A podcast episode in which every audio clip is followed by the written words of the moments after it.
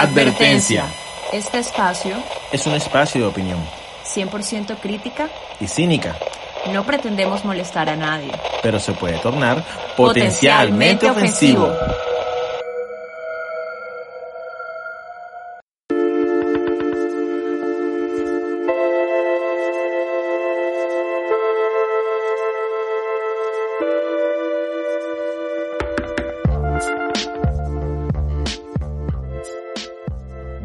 Tardes, buenas noches, buenos días, buenas mañanas, amigos de Potencialmente Ofensivo.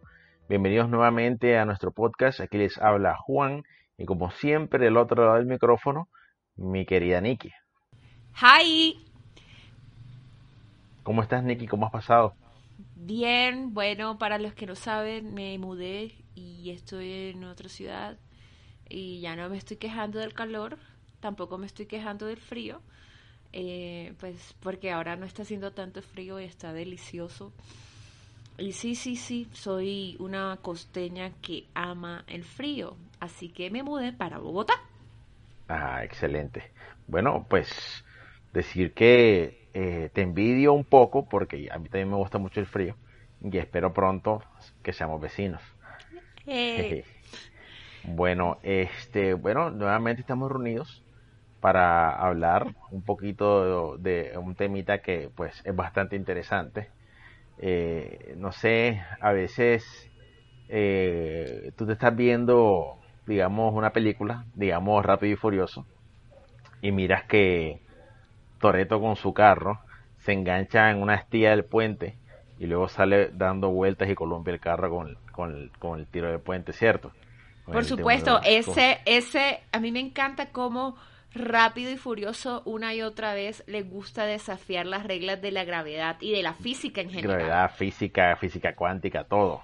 Todo. Y entonces, Ya no son películas de acción, sino de, de, de fantasía. sí, ya, ya, ya, ya uno no tiene, uno no tiene ni cómo categorizar esta película. Y entonces, eh, teniendo eso como preámbulo, imagínate tú coger un carro, ir andando en el carro y, tener en esa misma situación e intentar lo mismo.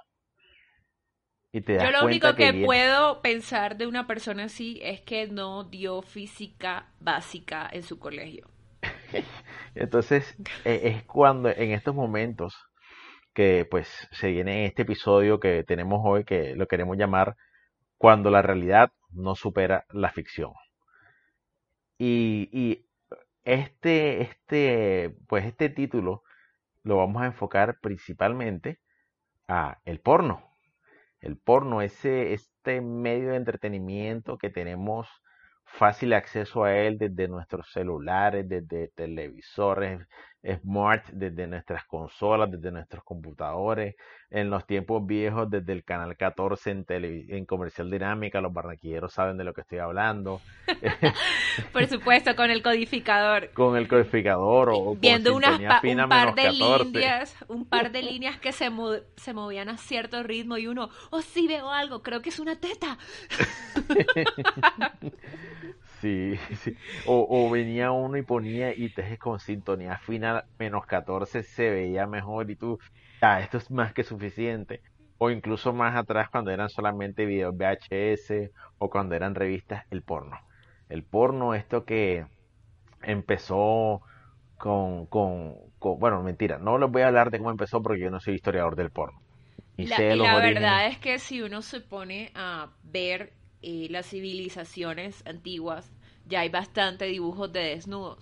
De, Sí, de ¿eh? pronto no, no, no vamos a decir que es el porno como lo conocemos ahora, pero son los primeros acercamientos de las, de la, eh, de la humanidad antigua, por así decirlo, al, contenido sexual, es- al- el entretenimiento. Por erótico. ejemplo, en Japón las pinturas ukiyo-e, uno encontraba en los muros de las pirámides, había- habían, habían algunas eh, pinturas de contenido sexual, el Kama Sutra, esa vaina viene de India y claro. esa vaina no es de ahora, esa vaina tiene siglos. y no, no, no, no como en una época así como época gladiadores en las que uno de los espectáculos que veían era como yo quiero que tengan sexo y yo ver, o algo así, ¿no? No, Yo no, no. creo que algo así se pudo haber dado en Roma, porque Roma era un poquito como le gusta a la Biblia decir todo lo que eh, va en contra de su moral era Sodoma y Gomorra. Entonces los romanos eran bastante liberados en este aspecto. Eh, y creo que ahí sí habían orgías y hay eso que yo creo que sí, o sea, tendría que buscarlo, la verdad, no lo sé con exactitud, pero sí te podría decir que en Roma eh, habían orgías y bueno. Sí, yo me imagino, había alguien que le gustaba ver y hiciera su porno y el man, Exacto. le jalaba el pescuezo al ganso viendo y el man, oh, sí, sí, señor. y entonces, bueno, antes de Oye, que por cierto, eso se llama ser boyerista. Y ahora que lo pienso, ¿no somos todos los que vemos pornos un poquito boyeristas? Un poco, yo, yo creería que sí. El boyerismo no incluye que la persona que esté haciendo el acto sea tu pareja, ¿cierto? Solamente que disfrutas de ver el acto. Exacto. Sí, bueno, entonces digamos que sí hasta cierto punto. Y no que tenga eso algo de malo, hay que aclarar. Pero, sí, no estamos juzgando gente, por favor. Bueno, antes de antes de, de, meternos de lleno en lo que es, digamos, el concepto de nuestro episodio, un, un par de cosas que quería aclarar. Primero que todo, Nicole ni yo somos historiadores del porno, ni Nicky ni yo somos sexólogos, ni, ni, ni psicólogos sexistas, ni mucho menos. Esto es como O sea, psicólogos sexuales, no sexistas, cero. Eso. Tampoco somos sexistas. Tampoco. Ojo, sí por si acaso, yo, no soy sexista ni, mucho menos. Eh, y bueno, cabe aclarar también, eh, este, esto es una conversación entre, entre Nick y yo, como siempre, desde nuestro punto de vista y de nuestras experiencias, para que pues ustedes también disfruten un poco. Y el punto número dos, que es algo que es importante y de lo cual hablé con Nicole justo antes de empezar a grabar el episodio, y es que nosotros conocemos muy bien los, bueno, hemos leído bastante acerca de los pormenores de la industria del porno en Estados Unidos, cómo las actrices son abusadas, son mal pagadas, muchas actrices como terminan retirándose y terminan teniendo muy mala vida después de haber hecho una carrera en el porno debido a que los pagos que recibieron fueron mínimos y les toca incluso volver. Eh, muchas actrices se retiran para hacer cambios mejor porque tienen una mejor relación con alguien que paga por su contenido y, tienen a su pareja como, como pareja de los videos y todo.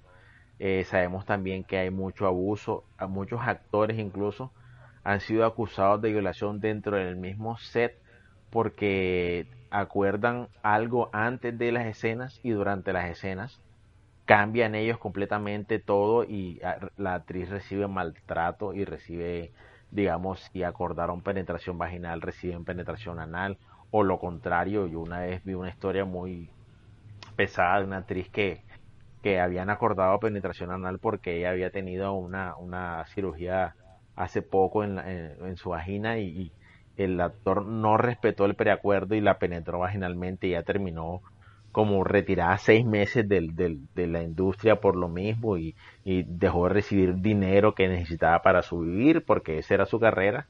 Entonces yo creo que Nicole también ha leído mucho de esto y pues queremos que, tengan presente que nosotros conocemos ese, eso que hemos leído y eso. Sin embargo, también queremos tener, eh, pues tener que tengan presente que de eso no se va a tratar el episodio. Exacto. Bueno, creo que, eh, pues, eh, Nicole, no sé, ¿quieres empezar? ¿Quieres argumentar algo? Como hicimos en el episodio anterior, como este es un episodio muy enfocado también a nuestras experiencias de vida, cuéntame cuál fue tu primer acercamiento al no por. El popular no por. Mi primer acercamiento al no por fue a través, ¿tú, te acuerdas de estos negocios que habían antes en, en Barranquilla eh, o en el mundo, pues en general que eran como los blockbusters locales, o sea, estos, estos negocios ah, de video, de películas, tú ibas y alquilabas una película, tan, tan, tan. Mm. Y la primera vez que yo vi una película porno fue en, en un anaquel de estas de estos negocios. Entonces yo lo vi y me causó full curiosidad porque era una mujer desnuda, con pecho desnudo. Y yo, yo, hmm, esto, esto, ¿cómo así? Esto no. Yo había visto películas y de pronto en la película muestran una otra escena erótica, pero es muy ligera. Nunca muestran de más, nunca muestran. En cambio, aquí estaba totalmente desnuda de frente y, pues, obviamente, Mi mamá no me iba a alquilar esa película, ni mi papá, ni mi hermano mayor, pero yo tenía confianza con el dueño del negocio. Y le pregunté, y ven acá, ¿esto, esto qué es? De aclarar que yo era full menor cuando eso. Y eh, el, el, dueño del negocio me dice, ¿qué? ¿Quieres vértela? Y yo, así, la verdad, no te voy a mentir. Y eh, eh, ellos, estos negocios tenían una, como unos cubículos donde la gente podía probar un poco la película para ver que todo estuviese bien. Y él me la puso ahí. Y obviamente yo me excité bastante viendo, viendo como 10 minutos de la película. O sea, fueron como 10 minutos nada más que vi. Y yo me sentía como, honestamente, unas ganas inmensas de masturbarme. Y le dije, hey, este, ya déjala ahí. Gracias y tal. Él, pues, quitó la película y le dije, ya bueno, hablamos. Fui para mi casa y me masturbé como, como 11 veces ese día con esos 15 minutos. Esos 15 minutos de película para mí fueron, yo dije, oh my God, ¿esto qué es? ¿Qué edad tenías? Yo tenía como, como 10, 11 años más o menos. Ok, ok. Sí, yo era, era un niño, pero ese fue mi primer contacto con el porno. Obviamente yo sé que ahora, ahora hay acceso más rápido, acceso más fácil al porno y sé también que el porno que se ve ahora es muy diferente a lo que yo vi, porque lo que yo vi era fue entre, dentro de lo que cabe una relación sexual normal. Eh, caricias, besos, sexo oral, sexo coital, eh, llegada, listo. Esa fue mi primera experiencia. eso te iba a comentar, el porno antes era muy diferente a lo que es ahora. Bueno, yo... Eh, como... Bueno, y lo mismo para ti, ¿cuál fue tu primera experiencia con el porno, lo primero que, que, que tuviste? Primero? Bueno, eh, lo que estábamos eh, hablando antes de comenzar el episodio, lo de los codificadores. Eh, bueno, la gente que vive en Barranquilla y no sé, creo que también era a nivel general en Colombia, porque creo que también se lo he escuchado hablar a, a otras personas de diferentes partes del país, era que uno ponía un codificador si tenía señal de cable, obviamente, y en el canal 13 creo que era, uno podía sintonizar una imagen eh, a veces un poco blurry eh, o a veces algo clara de, del canal Venus o Playboy también tenía un canal. Pero el porno de Playboy no de Playboy no era tan porno como con relaciones sexuales sino que eran situaciones sexuales. No sé si me hago entender. O sea era como soft porn pero no no el malo este de multipremier donde la vieja le dan por el ombligo. No eh, ese porno que te quita las ganas. Sí, ese porno que te quita las ganas.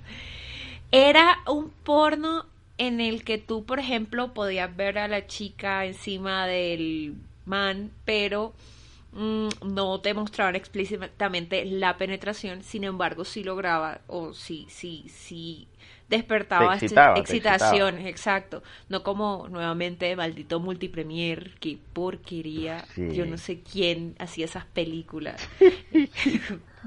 es, ese, esa, persona no, no, no, no tiene perdón.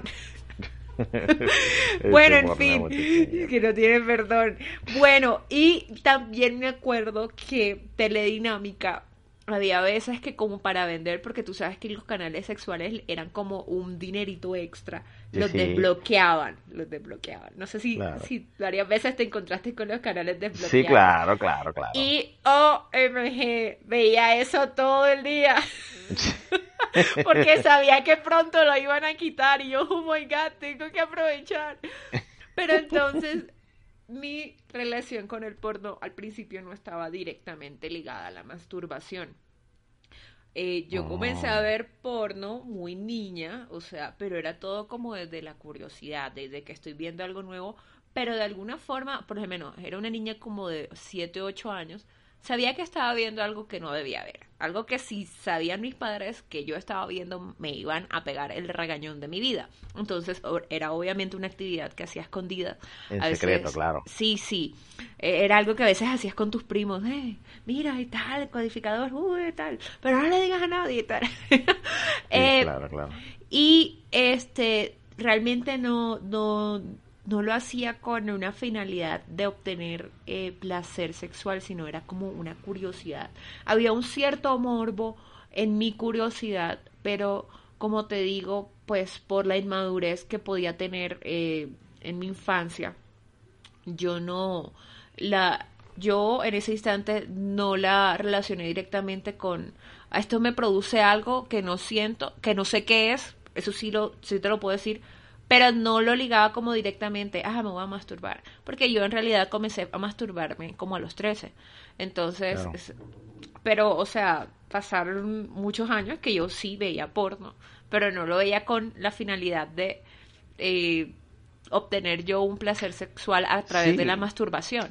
Por lo menos eso que me estás diciendo, que era como que tus primos te decían, vamos a ver esto, tú veías, pero tú no le veías eso sexual porque tú eras niña, no, tenía, no habías tenido ese despertar todavía, entonces digamos que para ti era más que todo como que, oh my god, estoy haciendo algo que hacen los grandes viendo esto, pero no sé qué es. Así es. Bueno, eh, bueno, y ahora que lo mencionaste, eh, vamos a hablar de cómo era el porno antes y de cómo es el porno ahora. Sí, claro, ese, ese es full interesante porque, o sea, por lo menos yo que, que soy del 85 y, y como digamos que yo empecé a ver porno pues full pequeño y, y las revistas de esa época y las primeras revistas eh, eh, Penthouse que vi y todo y o sea, no sé si es la palabra correcta, pero el porno de antes en comparación ahora era básico.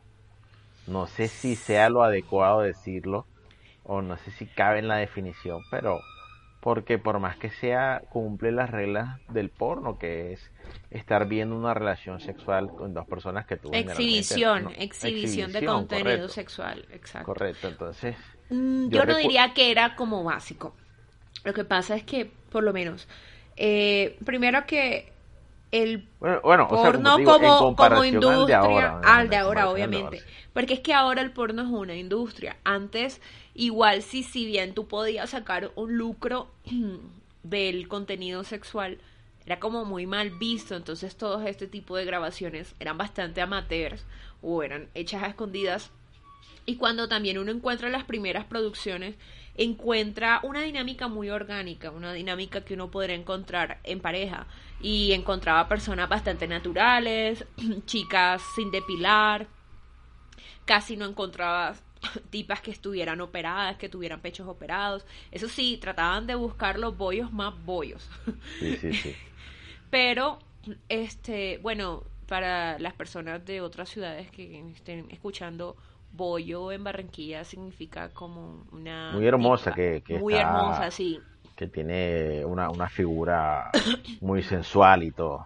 Sí, o sea, es, está en el... Es un 10. Es un 10 indiscutible. Eh, bueno, en fin. Y entonces, sí, las dinámicas eran como... Era, era muy orgánico. Algunos tenían hasta diálogos, tenían yo me acuerdo que, que vi películas que pornos eran películas, duraban una hora, hora y media, y había una trama. Algo estaba pasando y entre la trama había relaciones sexuales. algunas las vi, algunas, todas eran muy mal actuadas. No, encontré una que yo dijera, uh, voy a recomendar esta película a mis amigos. o sea, eso jamás pasó. Diez joyas del porno. No, no, no vas a encontrar ese video. Entonces, pero con el tiempo, el, el, porque me acuerdo que, por ejemplo, una película de una hora y media podía tener de tres a cuatro escenas sexuales en toda la película. Sí, claro. Con el tiempo, eh, las escenas sexuales fueron incrementando y la parte que era como actuada de diálogo se fue reduciendo. Fue desapareciendo. Fue básicamente ahora mismo ha desaparecido. Ahora, tú puedes encontrar películas porno que solo abarcan de principio a fin actos sexuales de una hora, eh, de 40 minutos, de 45 minutos, o sea, todo es de corrido acto sexual. Y eso es como para mí un cambio súper diferente porque de una estás Y entonces ahora no sé lo, no sé si te pasa lo mismo. Antes yo adelantaba la película para buscar las escenas que tenían contenido sexual y ahora cuando veo porno simplemente busco la escena que mayor excitación me causa. Sí, básicamente. Y no me veo todos los 70 minutos que dura porque no todos los 70 minutos como que me producen algo. Sí, es cierto. Y no, y no solo eso, sino que ya se reduce a que después del orgasmo ya no quiere tener nada que ver con el porno. Ah, no, sí, por supuesto. No sé si te pasa que duras como tres horas buscando la película perfecta y ya eh, te masturbas y uno está como... Ah, tres horas por cinco minutos tres horas por cinco minutos y lo peor es que no, no, vuelves a reciclarla. He reciclado, pero, pero es muy raro que recicle. Es raro que recicle. muy raro y, y yo creo que también es muy raro por la alta oferta que uno encuentra en las páginas web. O sea, es que todos los días están montando videos. Entonces, como que mm, tienes ahí la opción de simplemente no hacerlo con el mismo video antes, antes del internet. Lo hacías con el mismo video durante un año. O con la misma revista por un año. Exacto, o sea, qué cambio, ¿verdad? O sea, qué absurdo. definitivamente. Y, y, y es es full curioso porque yo ahora recordando, yo decía, es cierto que eso que está diciendo Nico, que, que tú te veías una película y en la película en, en 90 minutos tenían cinco escenas de sexo. Y, todas eran repartidas. Y eran, y estaban dentro de la trama, o sea, tenían entre comillas sentido dentro de la trama de la película que estaban, que, estaba, que tú te estabas viendo en esa época. Ahora no, ahora tú te metes a Pornhub y pones eh, hardcore y listo. Es todo lo que necesitas. Te, te muestran ahí de lo que tú más te imaginas a lo que tú menos te imaginas. Y es curioso cómo, cómo ha cambiado el porno. Y es, si bien es cierto, como dices tú, pues, es porno igual, no, básico no cabe dentro de la definición. Cuando tú lo comparas con lo que hay ahora en, en esta industria, pues tú notas las diferencias en, que lo que era antes, digamos que ahora el porno utiliza más, más fetiches y fantasías venidas a la realidad que solamente sexo. Eso, eso te iba a decir. Lo, acaba, se me acaba de ocurrir esto y bueno, ya que lo mencionas. Y yo creo que lo que la razón por la que el porno de antes se diferencia tanto con el porno ahora es precisamente eso que acabas de decir, los fetiches. Los fetiches eran algo muy mal visto y eran desviaciones sexuales para algunos psicólogos. Eh, por allá en los años 50, en los 60. Entonces la gente mantenía eso en muy, muy privado. Incluso era muy raro que se atrevieran a llevar eso al porno.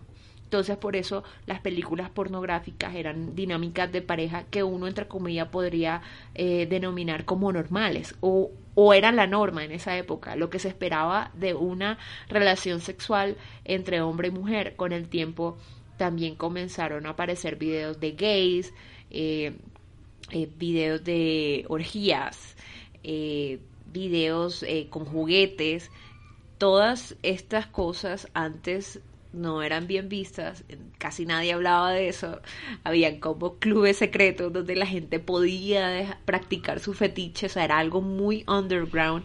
Y el porno digamos que sacó eso a la luz. Y yo no sé si, si, si tú piensas esto, pero yo siento que el porno de ahora que viene como tan categorizado, porque hay 10.000 categorías, también esas categorías han moldeado el gusto sexual de las personas.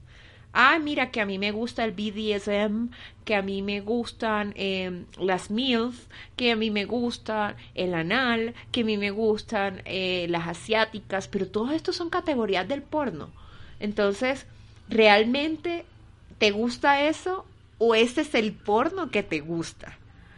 Sí, eso es interesante. Y mira, algo también que ahora que estamos hablando de esto, y que creo que, que pasa que es que hay muchas cosas que el porno moderno te muestra que tú no sabías que te excitaban o que te gustaban y al verlas empiezas a sentirte excitado por ellas.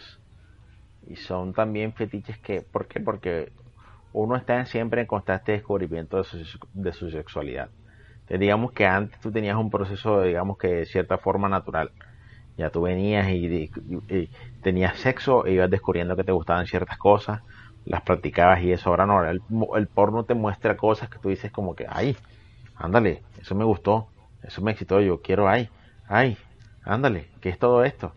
¿Cierto? Entonces ya se crea todo, todo este, toda esta gama de cosas que, que el porno ahora ofrece y que antes no. Cierto. Eh, bueno. Bueno, pues, eh, todo Vamos. Esto es el preámbulo, porque en realidad aquí, aquí viene lo bueno y es cuando, cuando tú te pones a ver porno, sobre todo el moderno, y sobre todo, especialmente antes de empezar a tener relaciones sexuales, o incluso cuando has tenido relaciones sexuales, tú ves el porno y en tu cabeza se empieza a formar esta expectativa de lo que va a ser el sexo, no solo la primera vez, sino la próxima vez que lo tengas, ¿cierto? Y es sí, esto, esto me lleva mucho a American Pie. No sé si tú recuerdas la presión que había sobre él. Este, ¿Cómo es que se llamaba él? Eh, ay, ah. Se me olvidó el nombre del personaje ahora. Soy mala con los nombres a veces. Lo que más recuerdo ahí es Stifler. Sí, este Kevin, Kevin, el Kevin. Creo, ajá. Oh, ah, no, no, no era Kevin el que tenía el papá. Jim, Jim, Jim, Jim, Sí, el, el, el, que el papá era súper raro. Sí, sí, sí. Él tenía esta presión de los amigos para que tuviera sexo y la guía de los amigos para que hiciera las cosas bien era que consumiera porno. Él consumía porno. Entonces, él todo le salió le salía mal, ¿te acuerdas que, que, todo le pasaban cosas vergonzosas?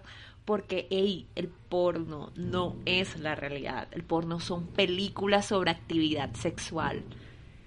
Correcto. Y es, muy importante porque eso es completamente cierto.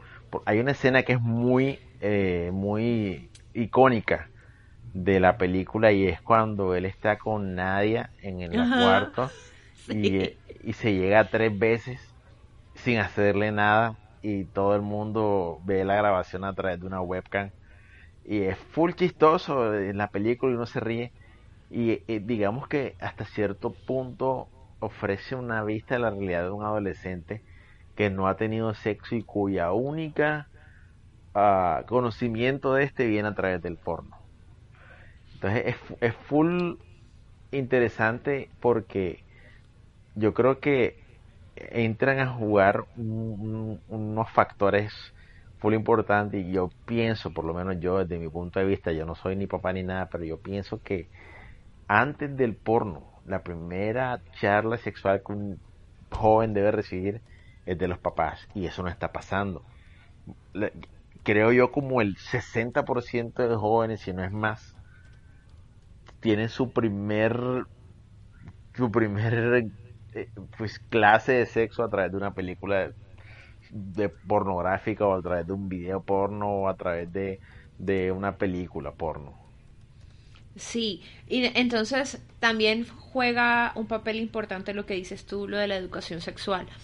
Es muy gracioso cómo aún la educación sexual está muy enfocada a evitar que los adolescentes eh, adquieran enfermedades y tengan sexo antes del matrimonio a veces tengan sexo antes del matrimonio depende del tipo de colegio o se embaracen correcto pero no nos enseñan eh, un tipo de educación sexual enfocada también a la, a la búsqueda y al conocimiento del placer. Es como si hablar del placer fuera algo tan tabú y tan prohibido y es algo tan humano porque realmente el placer no está solamente ligado al sexo. Uno puede sentir placer comiéndose un helado de yogur de maracuyá. Ay, qué rico o una pizza. Una, un corte de carne bien sabroso, término medio, que tú comes y tú dices, oh my god, me derrito en esta carne. Entonces, ¿qué pasa? Que, como dices tú, eso es full importante. El, ¿Por qué? Porque uno debería intentar que los jóvenes tengan una relación saludable con el sexo. Así es. Y que dejen de estar pensando que lo que ven en el porno es equiparable a la realidad. Amigo, no, no, no vas a coger una chica y le vas a girar el cuerpo sobre tu pene. me da risa cuando encuentro ese tipo de escenas porque en vez de excitarme yo quedo como que, what, amigo, ey, las reglas de la física, ¿qué estás haciendo? Tu pene te lo vas a fracturar. Eh, horrible y, y, y, no solo eso, y, bueno, hay, hay tantas escenas que, y, ojo, es importante, el sexo, el porno como tal, todo es actuado. Todo. Todo, está pensado, cada escena que tú vas a ver, todo eso está programado, chicos. Eso, ellos, también tienen un guion para saber cuándo la van a meter, todo. El director les dice cómo se tienen que poner y todo. Ojo, hay actrices que dicen, no, yo en los en las escenas sí tengo orgasmo, pero todo lo que tú ves es 300% exagerado. todo lo que tú ves. La cámara hace que todo sea más grande, los ángulos hacen que todo sea más delgado, eh, eh, los efectos especiales que le hacen después hacen que le, remueven defectos a las actrices. O sea, todas esas cosas que tú ves en el porno, todo es falso. El porno es una película, como yo estaba haciendo la comparación al principio del episodio, así como tú no vas en un carro hacer que un pedazo de madera se atranque en tu llanta para utilizar una cuerda y volarte un puente como lo va a hacer Toreto en Rápido y Furioso 9, asimismo tú no puedes pretender hacer todo lo que haces en el porno con tu pareja, con la chica que vas a tener sexo, ni mucho menos esperar que la chica con la que tú vas a estar se vea, hable, haga ruidos o se sienta como esa actriz porno que tú acabas de ver. Así es. Eh, eso es muy importante, hombres. Y sobre todo lo digo porque eh, aún el porno está muy enfocado a un público masculino. Sí, sobre todo. No, no, no todo el porno que yo encuentro ahí me gusta. Trato de encontrar porno. Eh, hace poco encontré uno que me pareció muy interesante porque estaba por primera vez. Tú sabes que siempre enfocan es la cara de la actriz, enfocan a la actriz, no importa los actores, los actores son más básicamente penes. Penes, básicamente, sí. Penes en la escena. Vi un porno en el que la chica estaba grabando a su chico penetrándola, pero ella se enfocó grabando a su chico mientras la penetraba ella y ella no se veía en el video. Me pareció muy interesante y dije, vaya, este es un porno hecho por una vieja. Y, me gustó y me lo vi y lo usé para lo que lo usé. Sí, claro. entonces, eh, entonces a lo que voy, hombres que nos están escuchando, eh, todo este porno está hecho para apelar a, la visualidad, a la, excitación de ustedes instantáneamente. El, el porno estimula nuestro cerebro de una forma inmediata. Se llama hiperister hiperestimulación, o sea, lo que produce el porno en uno es una hiperestimulación. ¿Qué pasa cuando un hombre se vuelve adicto al porno? La realidad le aburre. O sea, él genera, o sea, y no sé si eso también, la adicción al porno también pasa en mujeres, yo me imagino que también puede pasar, pero el exceso de consumo de porno o, o creerse lo que estás viendo el porno hace que tú, generes una desconexión con la realidad, con lo, que de verdad son las cosas. Eh, nuevamente hagamos la aclaración, eh, estas son producciones, hay cinco cámaras, hay un equipo detrás. Eh, una vez vi un video de cómo producían el porno, le, le, echan agua, le rocían agua a los actores para que se vean sudados, todo eso. Entonces, puede que tú en un encuentro sexual no vayas a conseguir eso, porque eso no es real, eso está hecho para, para consumo, eso está hecho para apelar a tu visualidad, para que se vea extremadamente genial. Y no quiere decir que el sexo en la realidad es aburrido, el sexo es rico, o sea, vamos. sino que, eh, sino que mm, no siempre que te estén cargando y girando 360 grados perpetuamente sobre un pene va a ser estimulante. En el porno es visual, tú ves eso y tú quedas wow. bueno, si eres idiota, pero pero en la vida real a mí un man me dice, "Mira, te quiero cargar y te voy a girar sobre pene y yo, yo, voy, a- yo voy a hacer como, ¿qué? ¿Qué? ¿Qué? ¿Cómo? ¿Qué? Vete, No, y- lárgate de aquí.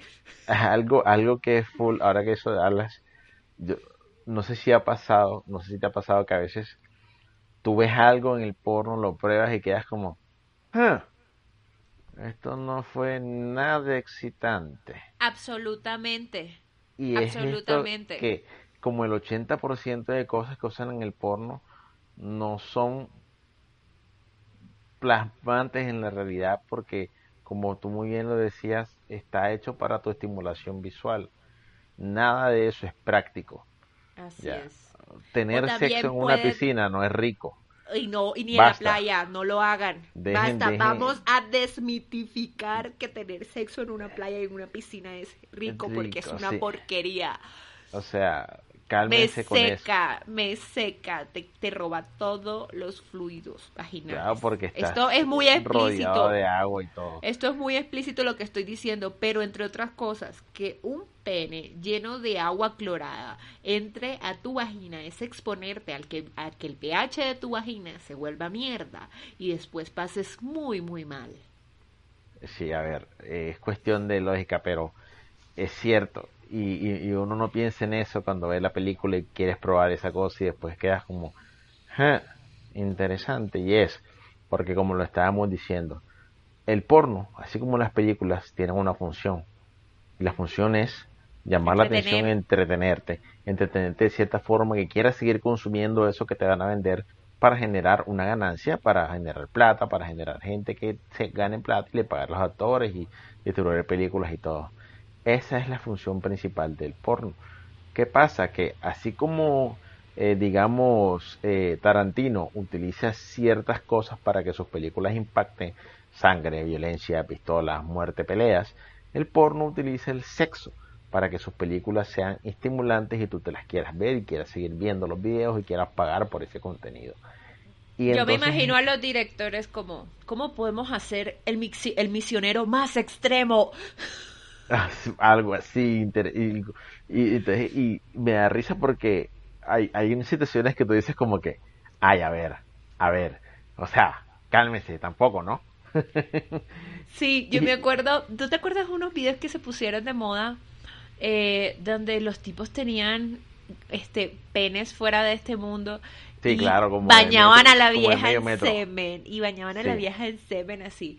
Entonces después yo yo así como hice el trabajo de investigación, yo, pero qué mierda es esto, parece de- ni un elefante la tiene así. Y resulta que esas vainas eran prótesis. Claro, y eso y la no llenaban era de líquido, Sí, la líquido llenaban ahí. de que parecía este líquido seminal. Y yo decía, oh my god, el porno se pasa. Entonces, sí. Y, y, y, y si tú de pronto no tienes los pies sobre la tierra, te puedes llegar a creer esa vaina. Y mal, mal por ahí. Sí, claro. Entonces es, es interesante porque, ¿qué pasa? Y, y es algo que es full importante de lo que hablábamos ahorita de la educación sexual. Cuando yo me vi la primera vez Superman, yo tenía como cuatro años cuando me vi Superman. Y yo me obsesioné con el personaje de Superman. Y yo quería, eh, me ponía una capa hecha de sábana y quería tirarme y quería volar. Mi mamá me cogió, me sentó y me dijo, mira hijo, eso que tú acabas de ver es una película, es decir, eso no es real. Esos que están ahí son actores pretendiendo que están haciendo las cosas que están viendo. Es decir, nada de lo que está ahí se va a trasladar a tu realidad. Es decir, con el dolor de mi alma, de para tus tristezas, te voy a decir que tú no puedes volar. Salvo que te montes en un avión y el avión vuele. Mi mamá puso las expectativas claras en mi cabeza. Y yo desde ese momento dije, todas las películas que yo me vea, incluso esas que dicen basado en un hecho real, todas son ficción. Todo lo que ahí pase no va a pasar en la vida real. Que Toreto coja un pedazo de cabulla y se vuelva un puente, eso solamente pasa en la película. O que pasen volando, un puente de madera acelerando el jeep. sí, sobrevolando la calle del puente y desafiando la gravedad, eso es mentira. De esa misma forma, debemos ver Gente, gente, si porno. quieren saber de lo que estamos hablando, estamos hablando del último tráiler de Tráiler Rápido de y Furioso. Tienen no que es, ver eso, es caca, véanlo, es caca. te ríes del primer segundo del trailer hasta el último, te ríes. Pero si nos están escuchando serios fans de Rápido y Furioso, entre los gustos, eh, perdón, ¿cómo es que dicen? Para los gustos, los colores. Sí, correcto, para gustos los colores. Yo me burlo de la película, pero si te gusta, no hay ningún problema, puedes vértela. Esa película recauda millones, debe gustarle a mucha gente. Sí, van como por cuál, por la décima, ¿no? Sí, novena, y yo creo que ya, ya tienen la décima lista. ¿eh? Ajá. o sea, yo no, yo no disfruto de esa película, pero yo sé que hay gente que le gusta y no hay problema. Vaya duro. Pero, volviendo al tema del episodio, así como a ti te centran las expectativas con respecto a las películas que te ves, de esa misma forma, uno debe tener presente todas esas expectativas con respecto al porno. o sea, no puede ser, no voy a decir nombres, he conocido, he tratado con muchas personas, que hay personas que yo me encuentre y me digan como, ay, es que iba a estar con esta pelada y, tenía unos pelos ahí, yo como que, ¿ah? No, es que yo iba a estar con, con este man y este man tenía esta cosa como llena de pelos o la tenía, no la tenía como, y yo como que, es que estás teniendo un problema de expectativa de la realidad. Tú no, uno no puede esperar en el sexo real, tú con tus experiencias, lo que ves en el porno. De la misma forma que no puedes pretender hacer nada de lo que ves en las películas en la vida real. Así es. Entonces, el título del podcast no es para desanimarlos porque que la realidad no supere la ficción no es malo. La verdad es que yo no cambiaría mi actividad sexual por nada del mundo, la encuentro muy placentera y aún así consumo porno, pero no porque consumo porno creo que lo que veo en el porno lo voy a llevar a, a mi vida sexual y no es práctico. Primero que todo por favor. Eh, segundo, necesito cinco cámaras, excelente iluminación, una excelente fotografía. Necesitas un productor y un director para que dirijan las escenas. Exacto.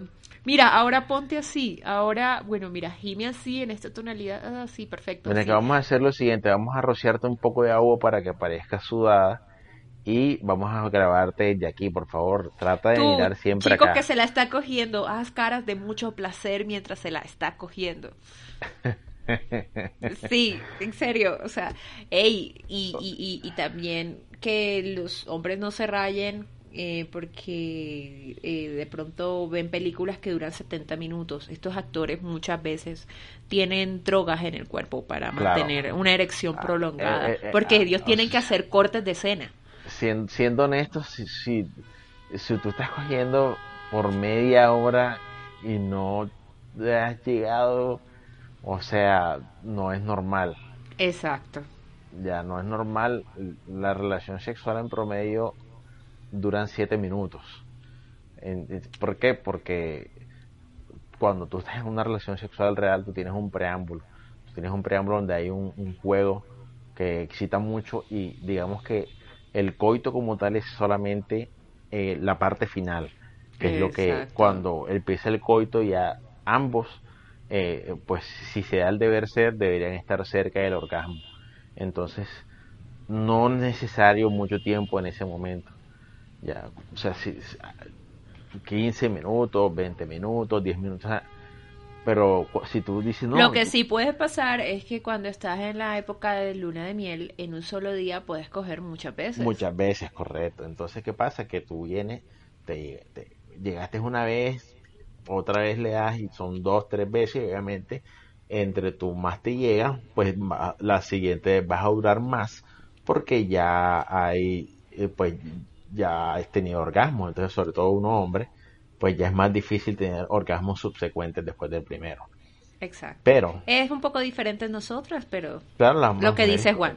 Eh, por lo menos una chica, yo sé, Nicole puede tener en, en la primera relación que tenga del día cinco orgasmos y pues eh, va a estar saciada, pero después puede tener tres más, dos más, cinco más, obviamente, pero ¿qué pasa? Yo sé que Nicky sabe, o sea, que te estén dando de 45 minutos, llega un momento en que te irrita, te cansa, te incomoda, te molesta, tú, ay, no, ya basta, o sea, cálmate. no es normal, simplemente no es normal. hombre, 45 minutos y no te llega, pues tienes que hacerte revisar, hay algo malo por ti. O sea, ya puede ser una cuestión mental, puede ser una cuestión física, médica. La eyaculación retardada no, no es algo que, que sea común deseable, como algunos algunos hombres, o sea, les gusta presumir, ah, yo aguanto tanto. Dos horas dándole. sí, eso no es necesariamente bueno, pobre vieja. Pobre tu pareja, sí. Eh, eh, bueno, sí, pareja, porque puede ser chico chica. Eh, en fin, entonces, no sé, ¿qué podemos agregar a este episodio? No sé si ilustrativo para alguien pero nos parecía importante para continuar el, el anterior, seguir con este. Sí. en realidad sí, sobre todo porque, ajá, como eh, hablamos al principio, la industria del porno es un demonio aparte y no queríamos meternos con un tema del cual no conocemos mucho, pero sigue nuestra experiencia con respecto al porno porque pues nosotros nos parecía siempre muy interesante que tantos, tantos, como dice, tantos mitos que hay alrededor del tema por no tratarlo abiertamente, porque todo es un tabú, porque todo es, me da pena, porque todo tiene que ser secreto con respecto al sexo, eh, cuando no debería ser así. Tanto es, tanto es que por lo menos eh, si tú le preguntas, y, el tabú sigue también, eh, con, también con respecto a lo que hablábamos la vez pasada, que al hombre se le estimula un poco más a la mujer a buscar su propio placer. Entonces, si tú le preguntas abiertamente a una chica si ve porno, versus si se lo preguntas a un hombre, es más, hay más probabilidades de que la chica lo niegue, aunque sí lo haga. 100% de hombres te van a decir que sí, 70% de las mujeres te dicen que no. Exacto, es muy raro y entonces suele pasar que la chica que lo acepte es percibida por los hombres de una forma muy negativa, como una chica muy lasciva, ay, está, es kinky, ella va para lo que sea y tal. vamos, dejen de ser tan básicos. por amor a Jesucristo. Sí, por favor. Pero bueno, este, no, y, bueno, ahorita que me estabas hablando de, de esta actriz, de esta porno que encontraste, esta chica que grabó a su novio, yo te quería recomendar una actriz, se llama Lindsay Love. Ella, ella se especializa en ese tipo de videos, que oh. parece más porno para chicas. Porque oh. siempre eh, grabas el, al novio y tal. E incluso tiene muchos videos en los que ella usa un arnés y ella es la que le hace sexo a nada al novio. Y eso oh. es, full interesante ella. Y, y, es full bacano porque ella es 100%, o sea, es natural. No que tenga nada de malo que te operes, ni mucho menos. ¿ah? No quiero que que se piense eso con este comentario, pero digamos que es en, la industria es raro encontrar a alguien tan así.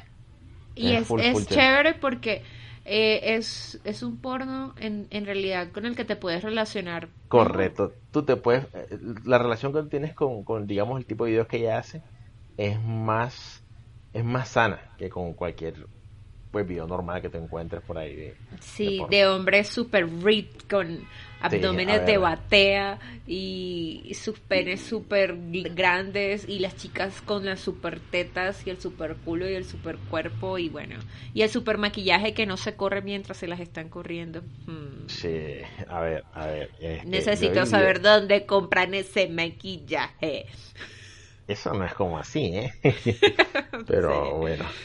Este, bueno, Nicky, yo creo que este, hablamos bastante y bacano de este tema.